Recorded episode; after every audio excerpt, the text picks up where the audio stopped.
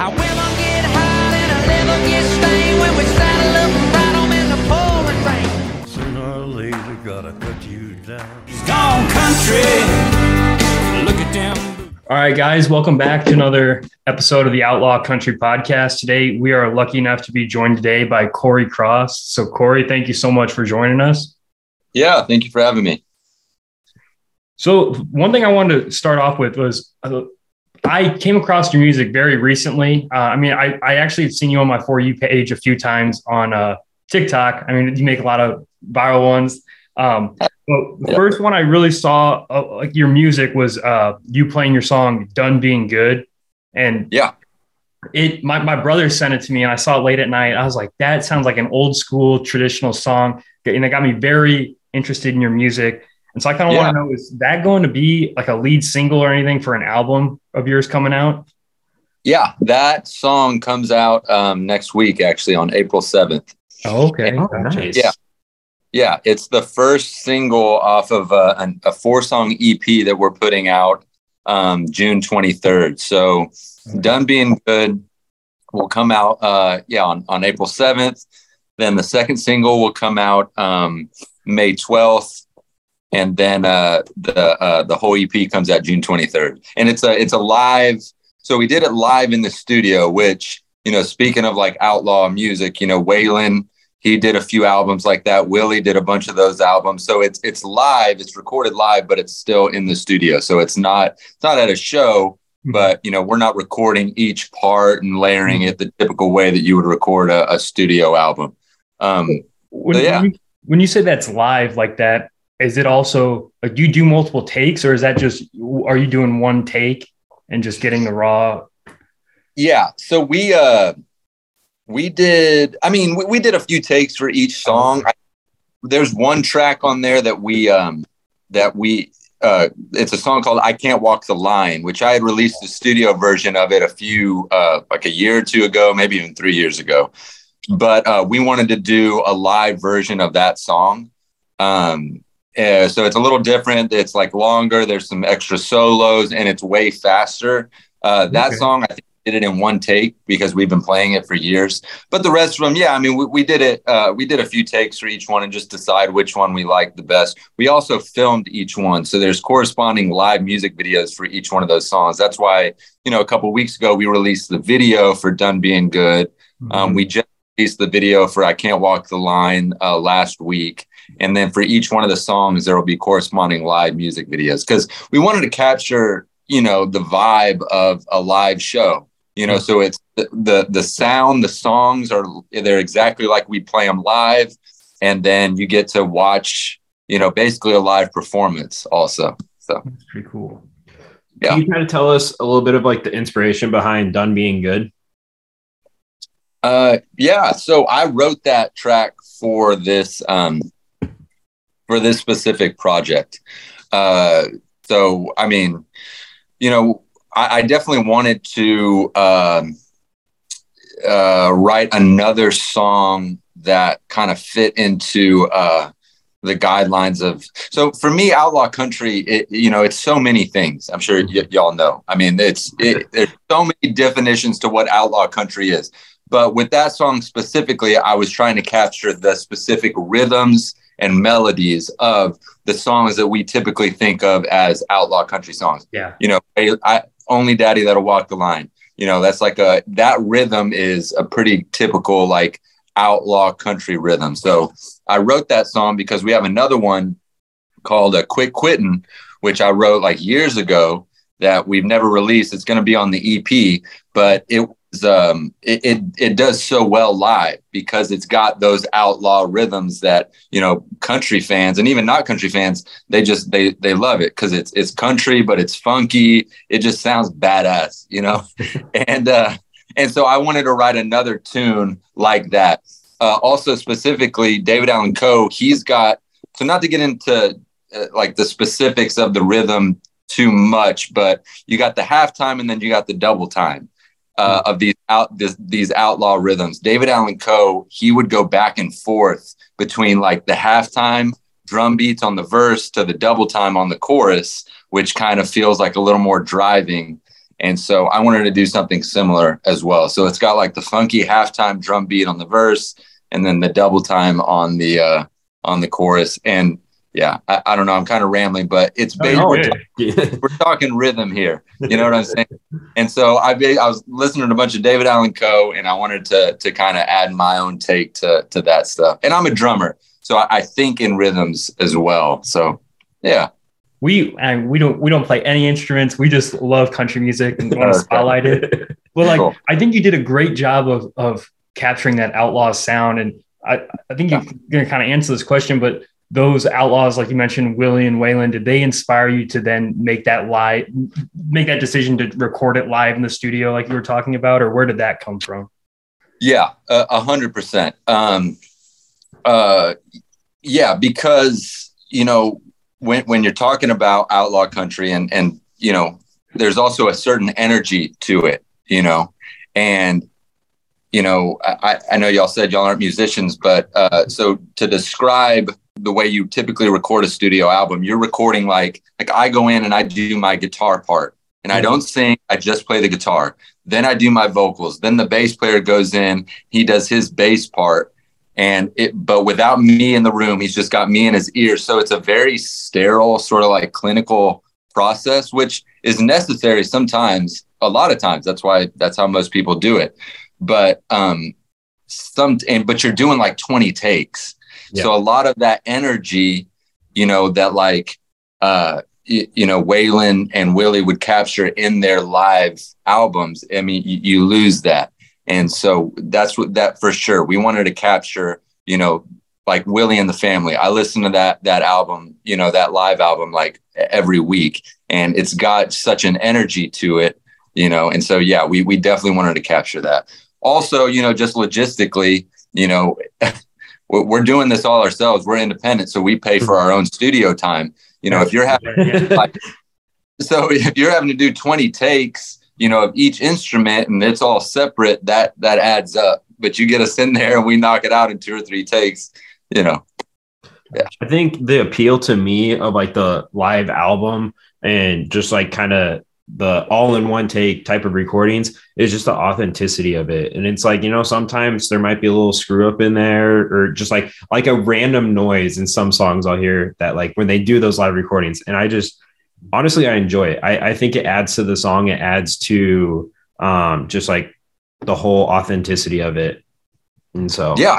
I love the live versions and just you know the um, all in one take and all that kind of stuff. So I'm a huge fan of those ones, like Charles. Man, um, Yeah. that came out a while ago.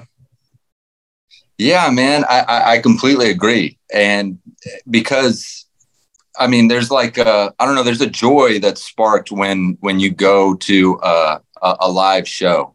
You Mhm. know, uh, yeah, I, I completely agree. Some of my favorite albums are are live albums, like Jason Boland live at Billy Bob's. The live at Billy Bob's albums, they're some of the greatest. I mean, if, if that if I'm like exploring an artist or going back and re-exploring an artist, and they have a live at Billy Bob's album, I'm going to listen to that first before I go to the studio album. So I, I visited Billy Bob's this summer, first time ever. Uh, but I, I didn't see a show. We just walked around, and God, I would love to go see a show there sometime. It's awesome.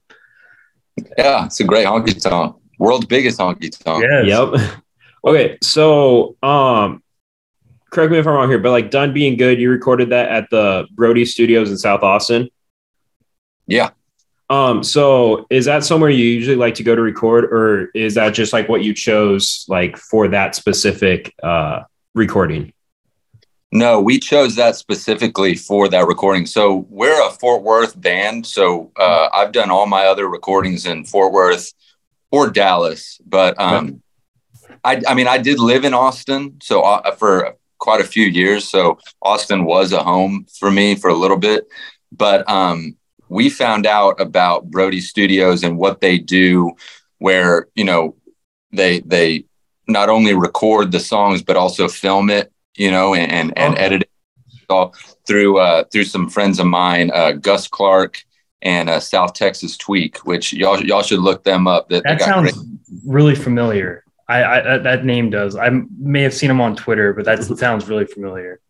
Yeah. So I mean, both of them. I mean, they they got great music. Gus, he does um he, he does some like kind of swinging, you know, like old Texas swings type stuff. And uh yeah, South Texas Tweak. I mean, he's got a bunch of great honky tonk songs.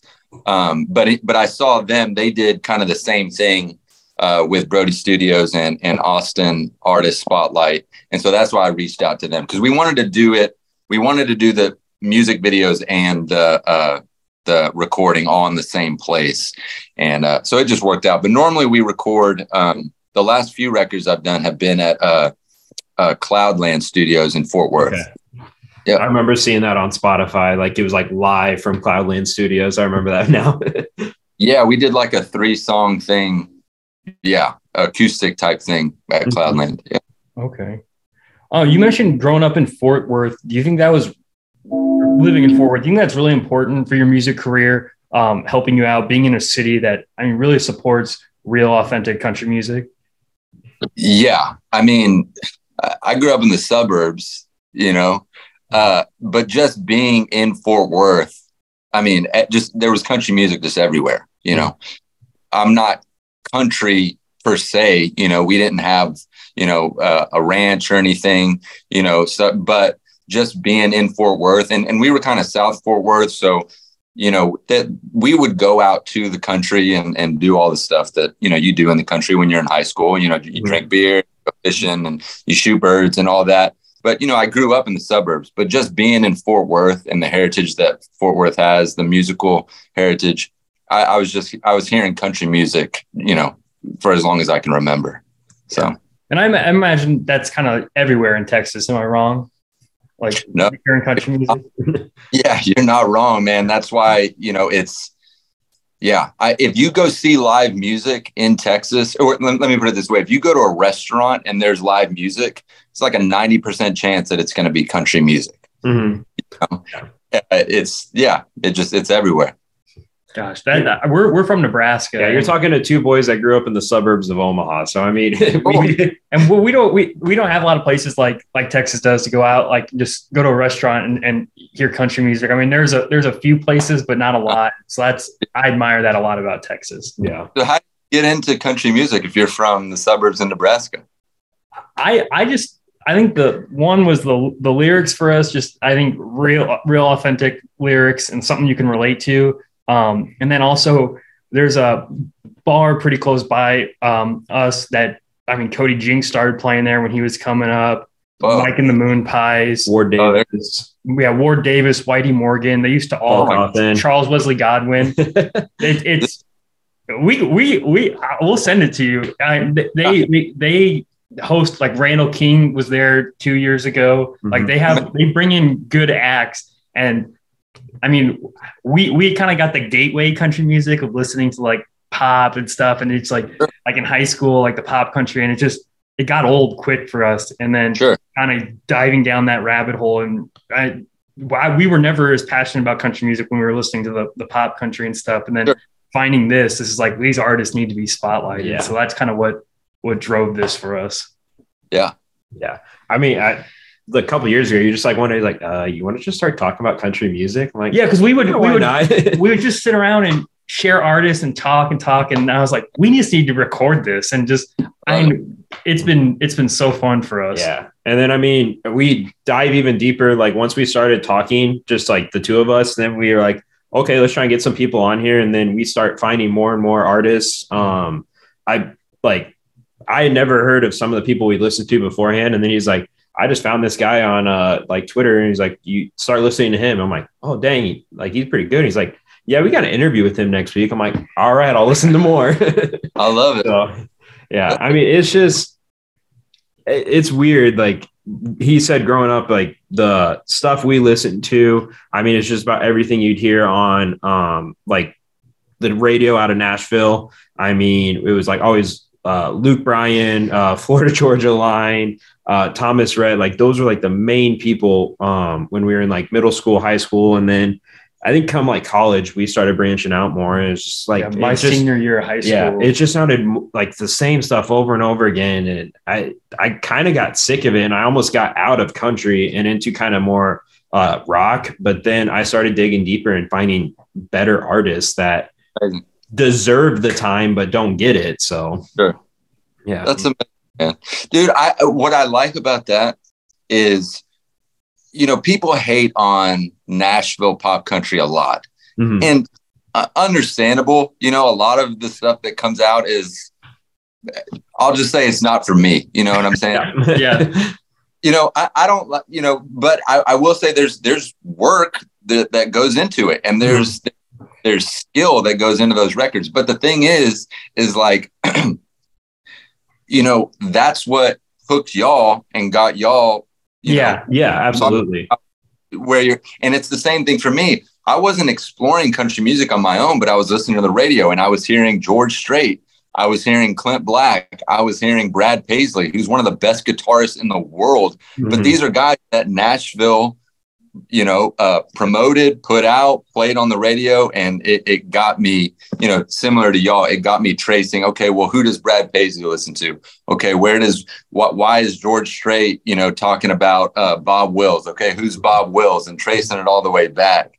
You know, so I, I, yeah, I love that. But I also, you know, I when people say like Nashville sucks, it's like okay, maybe, but Nashville also has been like putting out quality country music for a while. A lot of it for us, but a lot of it has been really good. Mhm. and and I, I don't I don't want to say like everything coming out of Nashville sucks because I, I I listen to Midland. I listen to like Riley Green and, and like some of those neo traditional guys that Yeah, I, I still think it, it sounds like a 90s country a little Yeah. bit. So that I, I wouldn't I wouldn't say everything coming out of Nashville is bad, but there is definitely, like you said, some that is not for me at all. Yeah. Yeah. I think the change for me that happened was uh, we both went to uh, college in a different city here in Nebraska, but they had a radio station there that played a lot of the older stuff that we wouldn't typically hear on the radio here in Omaha. And it just Yeah. kind of opened the door to a whole bunch of different things. And kind of like Yeah. you're saying, like you start looking into, oh, they mentioned this person. I'm going to go listen to him now. And Yeah. different things like that. Um, but I just Right. think that opened the door to just a whole bunch of new artists that we didn't Wow. really hear growing up. And it just, we took off from there basically. that's awesome. I love that. Well, kind of back on on your music. One song I've been listening to a lot is "Ice on the Road." Um, Yeah. wow, that that one is great sounding song to me. How did that one come to be? Because I know it's it's kind of Christmas themed, and I would not say I'm a I'm not, I don't like Christmas music, but I sure as hell like this song. Sure. Yeah. So I uh, love Christmas music. Oh, really? I, if if there's an artist that I like, I will add every one of their Christmas app, which a lot of guys have Christmas songs that you wouldn't think would ever have Christmas songs. Like, do y'all know the uh, like the comedic country singer Rodney Carrington? I'm not I'm not familiar with him. Wow. Oh, well, anyways, I just added his country album to my playlist. That's what I was thinking about him. But he has like ridiculous, like vulgar country songs, but he also has a country album. is Anyway, he like Wheeler Walker almost, basically? yeah, Okay, gotcha, gotcha. yeah. So it'd be like if Wheeler Walker put out a Christmas album. But uh-huh. y'all, I'm sure y'all know Robert Earl Keen, right? yeah, yeah, yeah. Dude, one of his like, you know, most popular songs is Merry Christmas from the Family. Anyways, I I've always really like enjoyed Christmas music, even in like a tongue-in-cheek way. But uh-huh. I especially like sad country songs that are like actually good, well-written songs because uh, Christmas can be kind of sad and uh, for a lot of people, you know. yeah, definitely. And so, um, like, I have my own sad Christmas uh, playlist, you know, that I've that I've put together. And so, I basically wanted to write like a sad uh, Christmas song, you know. And um, I wrote it a million years ago when I was in Austin, and I wasn't even necessarily writing only country music back then. That's why that song has like a a different sound. Um, and that's why the cover art, I mean, the cover art, it, you know, I, it's got a different look to it. So I just wrote it a long time ago, and I just wanted to to uh, put out a Christmas song, man. I I really like that one. It, it when I was going through all your music, that one really caught me, and I kept going back to it. Thank you, man. Yeah. All right, you kind of brought up the cover art, and it, it's something I always like to kind of talk about. How important is that to you when you're picking out, like, re- when you're saying, I'm going to go release this song? How important is it to like get the right image or um like art on that? Yeah, I, it's. I mean, it's one of the first things that I start thinking about whenever I start to uh, plan a project, an EP or a single or whatever. Um, because uh, I mean, I, I'm I'm a little older. I'm I'm 67 years old actually, but uh, when I was when I was growing up, man, and I was like exploring music, you'd go and buy CDs, Mhm. and you'd put the CD in, you'd listen from start to finish, and then while you're listening, you're holding the CD jacket. You're Yep. flipping through. You're reading the lyrics. You're looking at the songwriters. You're looking at the pictures, and some of these were like mini comics. Like you'd open them up, yeah, and it was like the like- whole thing. Yeah got pictures of them on the road. It's got pictures of them like partying with girls or whatever. And it's like, and you're consuming all of it at the same time. Like, I remember, I- mean, I, I really like hip hop as well. So I remember like listening to Bone Thugs and Harmony, and all of their lyrics were like written backwards because the whole thing, they had this album called East 1990 Eternal. And the whole concept was like they died and went to hell. And so it's got like, it was wild, but I'm like listening to this and then I'm like, it's got like pentagrams and like it was just crazy. Uh-huh. Yeah. So, and that's how I like consumed music when I was in my like formative years. Mhm. So I that's what I think of, you know. And and plus I've also like talked to my uh like my younger cousins, like my cousin CJ, and he's 21, and he says that a lot of times he'll look into a band only because they look cool. Like he'll just like flipping through like Instagram or whatever and see like a cool picture of a band and be like, oh, they look cool. And then he'll just go and like explore all their music. Mhm. And so, yeah, I think it goes hand in hand for sure. Wh- When you start putting out vinyls, I'm gonna be really excited to pick one of those up. See what what you what you put in there. I, that's my favorite part of like getting vinyls, getting like the posters or like like the Yes. lyric sheets. I think that's awesome. Yeah, Yeah, man. It, and yeah, I, I completely agree. I was actually just thinking about that when I was jogging earlier because I was thinking about uh, Jesse Daniel's new uh, album that he, his live album that he has coming out. He's got some great, uh, y'all know Jesse Daniel? Yeah, he plays Yeah. at that bar we were just telling you about too. He was there uh, a few weeks ago or a month ago or so. I'm, I'm horrible with dates. Yeah, he was he was there a few weeks or a few weeks back. That's cool. Yeah, but he's he's got this live album that just came out, and it's got. I mean, I was looking at some pictures on on Instagram that he was posting. That's. I mean, the whole thing. It just looks so cool. The pictures great. Yeah, great colors. So I, I'm. I, I definitely like. I think we're gonna do a full length in. Um, we're gonna record it in October and release it um, spring of next year. And I think we're gonna do the whole thing like do some vinyl, maybe even do some CDs just for fun and yeah, do the whole thing. That that'll be like our first full length album that we've ever released. So That'll be cool. Mhm. yeah. Um, so in your uh in your career, um, oh gosh, I just lost. Okay, here, sorry, I was looking at my questions. I lost my spot. Um, what are some of your favorite like hidden gems you've played at in Texas, and then what are some venues you hope to play at uh as you come up through your career? Yeah. So um, like I said, I lived in Austin for for quite a few years. I lived there from 2008 to like 2015. I moved there when I was 20. So I had my 21st birthday there in Austin. Right. Um, and yeah, it was it was fun. What I remember. And uh, I, I also played uh, I played drums in a lot of like rock and roll bands when I was there too. Okay. Okay. I, I had my own thing, but I was mostly doing like trio gigs, like just me and like a fiddle and mandolin, or me and steel, steel guitar. I was mostly playing drums in a bunch of rock and roll bands. Um, but there's some great venues in Austin. Uh, one of them is this place called Hole in the Wall. It's literally just called Hole in the Wall, and it's right on Guadalupe Street. It's right across from the University of Texas Okay. and it, it's just a really cool divey bar. They have like rock and roll bands, they have country bands, I mean bluegrass bands. Um, we've had some great shows there. Um, there was another another uh, place in um, in uh, uh, Austin that was called Beerland. It was like a great rock and Beerland. I mean, yeah, it was like a great rock and roll joint uh, that we used to play to. I mostly played there with like uh, the rock and roll bands that I, that I played in. Um, in the Fort Worth, my favorite place to play, uh, you know, is well, there's a couple of them. Mama Tried in Irving is a great place, um, and then in Fort Worth, like our home venue is probably this place called the Post in Fort Worth. Yeah, my bass player actually he uh, he tends bar there. Um,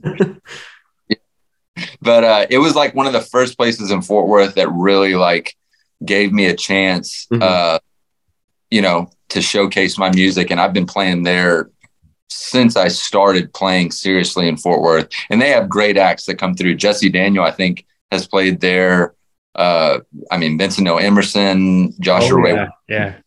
yeah, which yeah. So there's some great places or great acts that have played the post. There was also a place called uh, Fred's um, Texas Cafe in Fort Worth, and it was on West Seventh. Um, that that they've since moved, but the original one on West Seventh was a great place to play. I've seen Vincent Neil play there. I've seen Joshua uh, Ray play there. Um, I, when I released my four song EP, Holy Spirits, I did the EP release at Fred's, the original Fred's Texas Cafe. Um, that was that was a great place. Uh, and then places I'd like to play, I'd really like to play the Kessler Theater in Dallas. Um, I've only been there one time, and I just like happened to be in Dallas. Uh, I was with someone. We were celebrating a birthday, and we were looking for something to do. And we ran into Joshua Ray at the hotel where we were staying, and he was like, "Oh, I'm actually playing at the Kessler." and I had never really heard of it. And so we just went, and it was such a beautiful venue. I mean, Josh put on an amazing show, of course. Um, and uh, yeah, it's it's a great place. I would love to play the Kessler. We, we saw Joshua Ray Walker open up for Charley Crockett, and he Yeah. came out, and it was kind of a listening room, but like Sure. people were talking because he was the opener, and as he's getting Yeah. out there, and his first couple notes, the whole room just shut up and just was Yeah. paying attention. He Yeah. can just stop a room. He's awesome. Yeah. It was just him and his acoustic guitar out there. And it was it was amazing. Like Ben Oh, said, wow. I mean, the whole place just went quiet. It was like, damn, he can hit like he hit those notes, and it was awesome. Yeah, he, he's great. Have you ever been to? Uh, I think you pronounce is it called Gruene Hall? Yeah, yeah. I've never been there, but um, yeah, actually, I, I, I'd love to play there too. A lot of my favorite, or some of my, we were talking about live albums. Pat Green has a live at Gruene Hall. Um, Oh, really? that-? Yeah. Uh, I was just listening to uh, Jack Ingram live at Gruene Hall. Um, and actually, my buddy South Texas Tweak, he, I think he just opened for Vincent Neil Emerson at Gruene Hall like a few weeks ago or something. But yeah, that's like a historic place. Everybody, I mean, all the biggest names in like Texas country that they go through there. So yeah, it looks it looks like a really really cool place. And then I, I- watched a documentary. I think the bar. I think it's in Austin. The bar is is called Broken Spoke. Have oh yeah, they, yeah, like that was on George Strait's like one of his latest uh, albums was uh, the Broken Spoke Bar. I- And it looks it looks like such like a I don't know like out of a movie. It just looks like such Yeah. a cool cowboy bar. it's a dance hall, man. I, I think they do like they do two step lessons like once a week. We were at um uh, the Saxon Pub in Austin just a few weeks ago, and it's like right down the street from Broken Spoke. But yeah, they do like uh, two step lessons. It's I mean, yeah, it's a cowboy bar for sure. They got they got a bunch of cool bars in, in Texas. I'm jealous of you guys down there. Oh man, come down. Yeah, I, I, was I was there last summer. I had a blast in Fort Worth. I mean, I need to explore some more Texas. It was it was awesome. Yeah, man.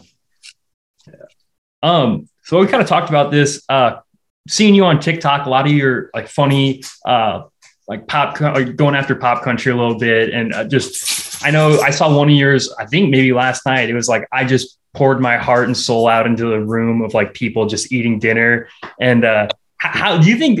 I think it's awesome. Like you kind of have artists now have a way to to like post funny stuff, but then also Yeah.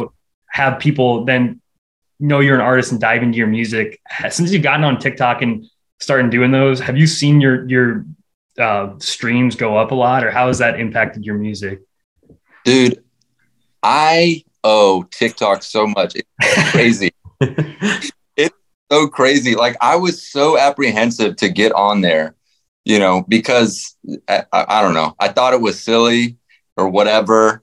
And then, you know, I had some people tell me, well, just start posting just something and see what happens. Mhm. My numbers more than quadrupled. Like every time I get, like every time I make one of these silly videos that literally takes me like five seconds to think of, like I'll open TikTok and I don't even know what I'm going to do yet. And I'll just take a little video and it just, it's no time that goes into them. and all of a sudden they have like thousands of views. And then i look at my spotify and it's like i have 5000 more streams in the last seven days. It's crazy. Um, so yes i mean my numbers have skyrocketed since tiktok. I think I there's a lot of like back and forth about like whether it's good or not for the music. Um, for me, I it's how I found a lot of artists recently. Um, I mean, like that's how we found Wyatt Flores. Uh, it's how we also kind of came across you in some form. I mean, I heard uh, I can't walk the w- line a while ago, and then I started seeing your videos more and more on um, TikTok, and I was like, all right, I got to listen to even more of him now. Yeah. And it's just it for me personally, and I know Ben too. I, we're definitely on that like music side of TikTok to where it's showing us all these new artists, and I just I'm grateful for it for that. I mean, I know there's other reasons people aren't a fan of it, but hey, if it keeps finding me new music, I'm good with it. Well, and I- I also think that it's taking these artists like uh, like Wyatt Flores or, or Tyler Childers has had some viral sounds and getting them to a whole different crowd that would never sit Yeah. down and listen to Tyler Childers. And Yeah. I think that that's doing a great thing. And I, I'm starting to see that now it's like a country. I, I felt like when I was maybe in high school and stuff, it was like country wasn't cool. And I feel like that's kind of kind of going away now. People know that oh you listen to country. Do you I, more more times than not now i hear like oh do you listen to zach bryan or this or that? I don't get the like so when i was in high school i i was going to see luke combs with my girlfriend and i was i wanted to make sure that our tickets were good and i called stubhub. They're like yeah your tickets are good. She goes what who's luke combs? I go oh it's a country artist. And the lady on the phone goes oh do you listen to billy ray cyrus then? And i was like no god no so I think it's really shifting people like Yeah. our understanding what kind of music's out there. Totally. I mean, it used to be when I was growing up, the thing that everybody said was like, I listen to everything but country. Yeah, I hate that because they, Yeah. they they don't know. They don't know that there's good stuff out there. Yeah. I it's kind of funny. I teach uh, high school math in a public school here in Omaha, and uh, I will play music for my kids, and they're like, they're all like, "I'll listen to anything but country." I was like, "But not this country. Like thi- this is Sure. good stuff, and Yeah. I'll only play the best for them." But they they fight me on it, but I was like, I, "I'm gonna I'm gonna show you some people. I'm gonna educate you a little bit. That's my job." That's And I- great. I, love it. I think you you you'll agree with me on this. Like you said, you listen to hip hop and country, and like I think those old outlaw dudes were every bit as bad as like the rappers today, like like Johnny Cash and Waylon. They were some bad dudes. So I Yeah. mean, Some of them, I mean, Johnny Paycheck, David Allan Coe. I mean, they they were, I mean, th- those were bad. I mean, those were true outlaws. You know, they were outside the law. Um, you know, Waylon and Waylon has a song. You know, I I think this outlaw bit has done got out of hand. yeah, you know, Waylon and and Willie and Merle and you know even Johnny Cash to a certain extent. There there was a uh, they played up the outlaw. I mean, it, it was a sort of persona. It was also a genre of music that developed along with the persona, but of being outside the law. You know, whatever. And yeah, they partied and everything, but some of those dudes, like I mean, even George Jones, which yeah. George I was, Jones I was thinking of. man, I, I wouldn't necessarily call him like an outlaw I- as far as the genre goes. You know, his music never really fit the genre of outlaw. You know, Mhm. rhythmically, melodically, he was more, you know, classic country. But I mean, you want to talk about being outside the law. I mean, he's rolling around the country with like, you know, uh, ounces of cocaine and drinking and driving, being wild, you know, and David Allan Coe. I mean, that man is, is, certifiably insane. Johnny Paycheck was an actual felon. I mean, yeah, some of those dudes were wild, man. I think my favorite story of all time in country music is just w- when I found out that Merle was, I think he, I believe it was San Quentin. He was in there when Johnny Cash came and played, and he was he was one of the Oh, yeah. prisoners. I'm like that. Yeah. What are the odds of that? Like him coming out and then becoming country music star. I know. Like, that- Isn't that wild? Music has some great stories to it. Yeah, man, it's crazy. Um, okay, so kind of back on the whole Fort Worth side of things. Um, Yeah. so I we there's so many artists, the great artists that have come from Fort Worth and kind of like um setting their roots there. Like, I mean, one person that kind of with the t- whole TikTok thing, I like Cole Koe Wetzel and how he's uh, got his own bar there now. Uh, it's what the Mhm. Koe's Riot Room. yeah right room. Um, like, do you see kind of Fort Worth becoming like being like set in stone as kind of the place for independent country music? Kind of how Nashville's more like your radio country side of things, where it's like if you kind of you're looking for like the radio side, you're going to Nashville, but if you want to do it your way, going to Fort Worth. Uh, I, I mean, I, I think that Fort Worth has already established itself as like having a legacy of great artists. I mean, Leon Bridges, Vincent Neil Emerson, Joshua Ray, Ray Walker, Townes Van Zandt. I mean, you, you can take it, you can take it really far back. Um, as far as like the infrastructure, you know, there's some great studios in Fort Worth, Cloudland. Joe Tacky at Cloudland is amazing. Um, Smith Music, they, you know, they do the live at Billy Bob's albums. They're based out of Fort Worth. There's some great venues. Um, so uh, I personally, I haven't seen too many people coming to Fort Worth to try and make it independently. I've more seen Fort Worth like spawn artists out of the, the city itself. So it'd be really cool if people started coming in because, you know, if artists start coming to Fort Worth, then, you know, everything just grows. The infrastructure just grows. The venues, there's more venues, there's more studios, there's more people paying for studio time. So there's better equipment at the studios, you know. Um, so yeah, that, that would be great. I think Fort Worth is already a great place uh, to make it. Um, I haven't necessarily seen too many people going there, but it's already. I mean, if you go to Fort Worth, if you just pick a venue on a random Friday or Saturday night, there's a good chance that you're going to see some some great music. Um, you know, there, there's, I mean, there's great guys there. Tommy Luke, he's he's a great artist that plays all around Fort Worth. Um, so uh, yeah, I mean, we're there. Um, trying to think of some other acts that that are in Fort Worth uh, that that play regularly. Yeah, Tommy Luke, he, he's a great one off the top of my head. Justin Tipton, Dallas has a lot of uh, really great artists too. Mhm. Um, you know, uh, I, Dallas and Fort Worth are very different. You know, being from Fort Worth is very different from being from Dallas, but there is there is some crossover. You know, Ottoman Turks and Justin Tipton, they're great acts out of Dallas. So, and if you play in Fort Worth, you're going to play in Dallas, and if you play in Dallas, you, you're probably going to play in Fort Worth too. So, yeah, Koe's bar just gives me like it makes me excited because I, I I used to be way down the line, but it'd be so cool to see like almost like what Nashville's built up. Like if you had other artists putting their bars in there, if you had like Cody Jinks bar, like a Turnpike bar, would be would be super cool. And that's Yeah. that's what's got me really excited see, seeing stuff like that. And I, I, Yeah. I that's what we were kind of asking about is like that that would, I. But I mean, yeah, you kind of answered it that they're more pushing artists out.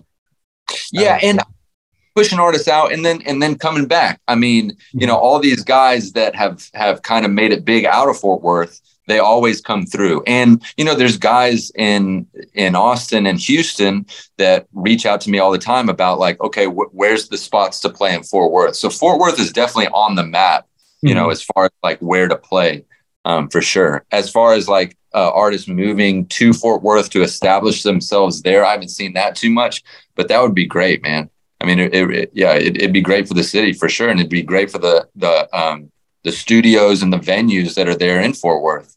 So, yeah, a, a little bit about like playing at different different venues and things like that how much do you think it's added to your music and your sound and writing of playing at these smaller venues and coming up the hardworking gritty way rather than like some acts who just get formulated by like a label you know yeah, yeah. Um, well, it's it's uh, it's definitely honed our like our act, you know, because it, it's a show that that we're putting on for Mhm. you know, um, and so it's definitely like it's caused us to like have to be able to um entertain you know because because we're, we're we're artists we're entertainers you know so no matter if there's three people there you know we're going to put on a good show and that takes discipline sometimes it's easy to just kind of like dismiss the three people who are there um, so it's developed discipline in us for sure that i'm sure like you know that that uh, carries over into the studio and into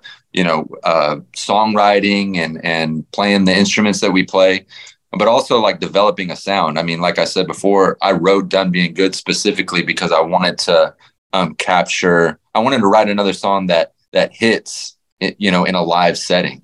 Um, so the, the feedback that you get in a, in, at a live show at like a, a dive bar where the people don't know who you are, they just happen to come in, you know, the feedback that you get and seeing what people react to, it's it's immediate and it's immeasurable because you know they don't know who you are so you have to win them over sort of like what you were talking about joshua ray when you know he was at that show everybody was talking he won him over with you know what he was doing the way he was singing the words he was singing the way he was playing his guitar.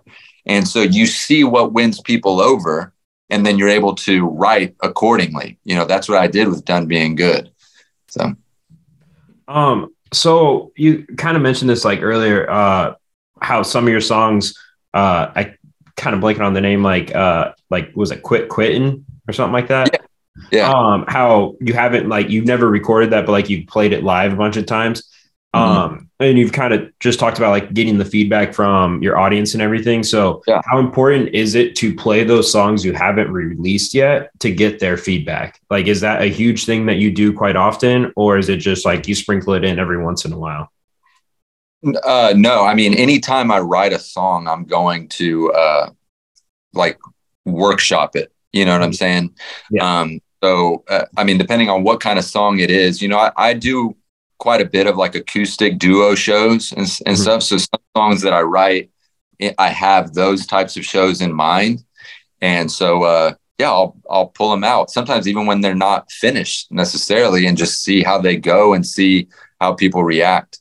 Um, and there's been songs that like I've not necessarily scrapped, but put put somewhere else. Mhm. You know, at least for the time being, because they just I wasn't getting too much fulfillment out of playing them, and it didn't really seem like people were connecting with them too much, and so I, I've set them aside for now.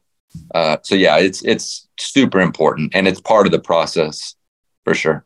Do you ever, do you ever, when you're doing that, do you ever have a song that's like, where you're kind of stubborn about it, where it's like maybe you love it and you like this is your song, and even if it doesn't connect, you're like, I'm I'm playing this, like this is I'm not Yeah. scrapping this one.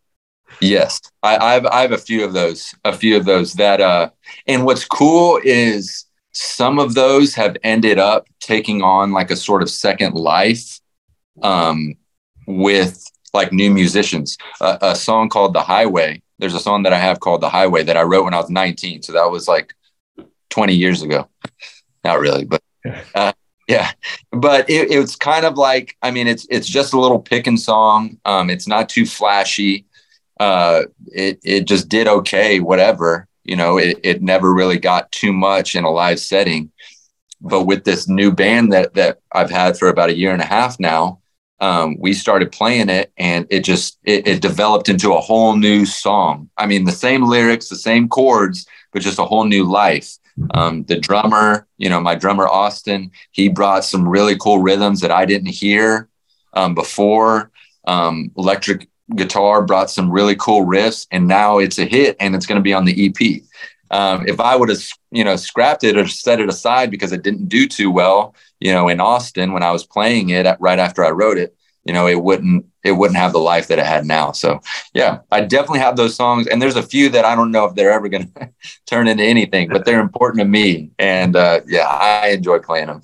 I mean, I think you're always going to have deep cuts, but I mean, I, I think uh, if it's strong writing, like real country fans are always going to seek those out and find them. Like I would say, Cole and I's one of our all-time favorite songs is "Head Case" by Cody Jinks, and not a lot of people know that song, and it's a Yeah. cut off of Lifers, and I that is one of our all-time favorite songs. So I think Yeah.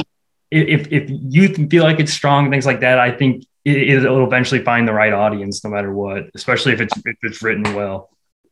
I agree, man. And some of those songs I'm holding out for for that exact thing, you know, because you know, with success, you have more opportunities, you have more money. So that's why we're going to be able to hopefully record the full length in in October. And when we're deciding what songs to put on that full length album, you know, we're not going to only put the flashy ones. We're going to put some songs that you know we know are for guys like y'all. You know, We appreciate it. Yeah. I, I guess w- we have one more question Yeah. for you. Like, we we appreciate your time. This has been a Yeah. great podcast so far, but um, kind of wanting to know like where you're getting your inspiration from, kind of where you're getting your sound from. Um, are there guys like who are you listening to, like artists nowadays? Not like the Outlaws. Who are some guys that are really inspiring you and um, like making your sound what it is now? Yeah. Uh, uh, I mean, Jesse Daniels, great. You know, we listen to him a lot. Uh, Mike and the Moonpies. I mean, Yes. they're Yeah, I've been listening to them since I, I don't know. I feel like we might have played. I know I've seen them at Hole in the Wall, that venue that I was telling you. okay, I feel like it's possible that like I opened for them at one point, but I remember like seeing them around Austin when I was there, like in my early 20s. well. Um, that that broken spoke documentary I watched, they're they're in it. They get interviewed in it. So I'm I'm sure you probably did. Yeah, I know. I, I remember seeing them around, but we, I mean, they've got a really great sound, and it's not. And what I like about you know, uh, you know, Jesse, Mike, and the Moonpies, Vincent Neil Emerson, you know, even like Leon Bridges with what he's doing, um, yeah, South Texas Tweet, Gus Clark, Tommy Luke, you know, these guys that you know are are you know they're buddies.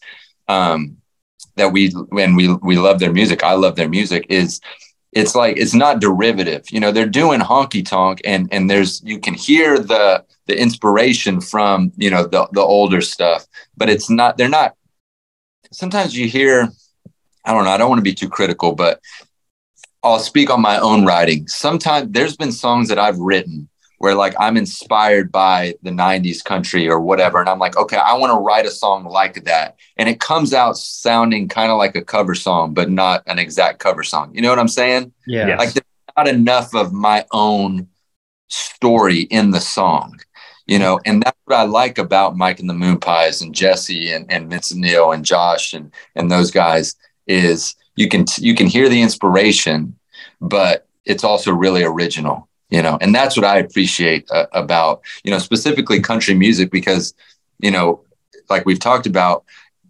country music fans like us we love the old stuff you know but i also think it's important to add your own story to it you know what i'm saying and and add your and to be original you know and what and what you're playing and what you're writing and and the lyrics and and all that i'm not going to write a song about ranching and and catch fish you know and all that stuff because i i mean it's it's not me that's not who that you know what i'm saying i'm not going to write a song about you know uh, farming corn or whatever. But I'm gonna, you know what I'm saying? Because it's not authentic. And Mhm. country music fans also want authenticity, like we talked about before. You know, so it's it's taking that stuff, but adding your own story to it. You know, that's what I love about those guys is they do that really well. The Texas Gentlemen, Mike and the Moonpies, you know, Jesse and all those guys. They you can hear the inspiration, but it's original, really original. Yeah, and I, I think we can definitely hear that in your music. I mean, we've we've been just a little time that we we found you listen to your music. We've we've really enjoyed it, and we're excited to April seventh. You said uh, done, being, good. and then when is that EP dropping? The EP comes out June 23rd. So Done Being Good comes out April 7th. And uh, the pre save it, it uh, becomes available for the EP live at Tomahawk. So, uh, yeah, so you'll be able to pre save the EP. Um, you'll be able to get that single Done Being Good. And then we'll have another single come out um, about a month later. So, Awesome. Yeah, we'll make sure to promote it and put it out Thank- for everyone that follows us. Well, thank hey, you. Yeah, we really pr- appreciate the time, man. Thank you so much. Yeah. Oh, this was great. Yeah, it was great chatting with y'all. Yeah, we'll have, we'll have to have you back on when that EP drops. Please, I'd love to. All right. Well, thank you, Cory. We appreciate it. All right. Okay. See ya. Yeah.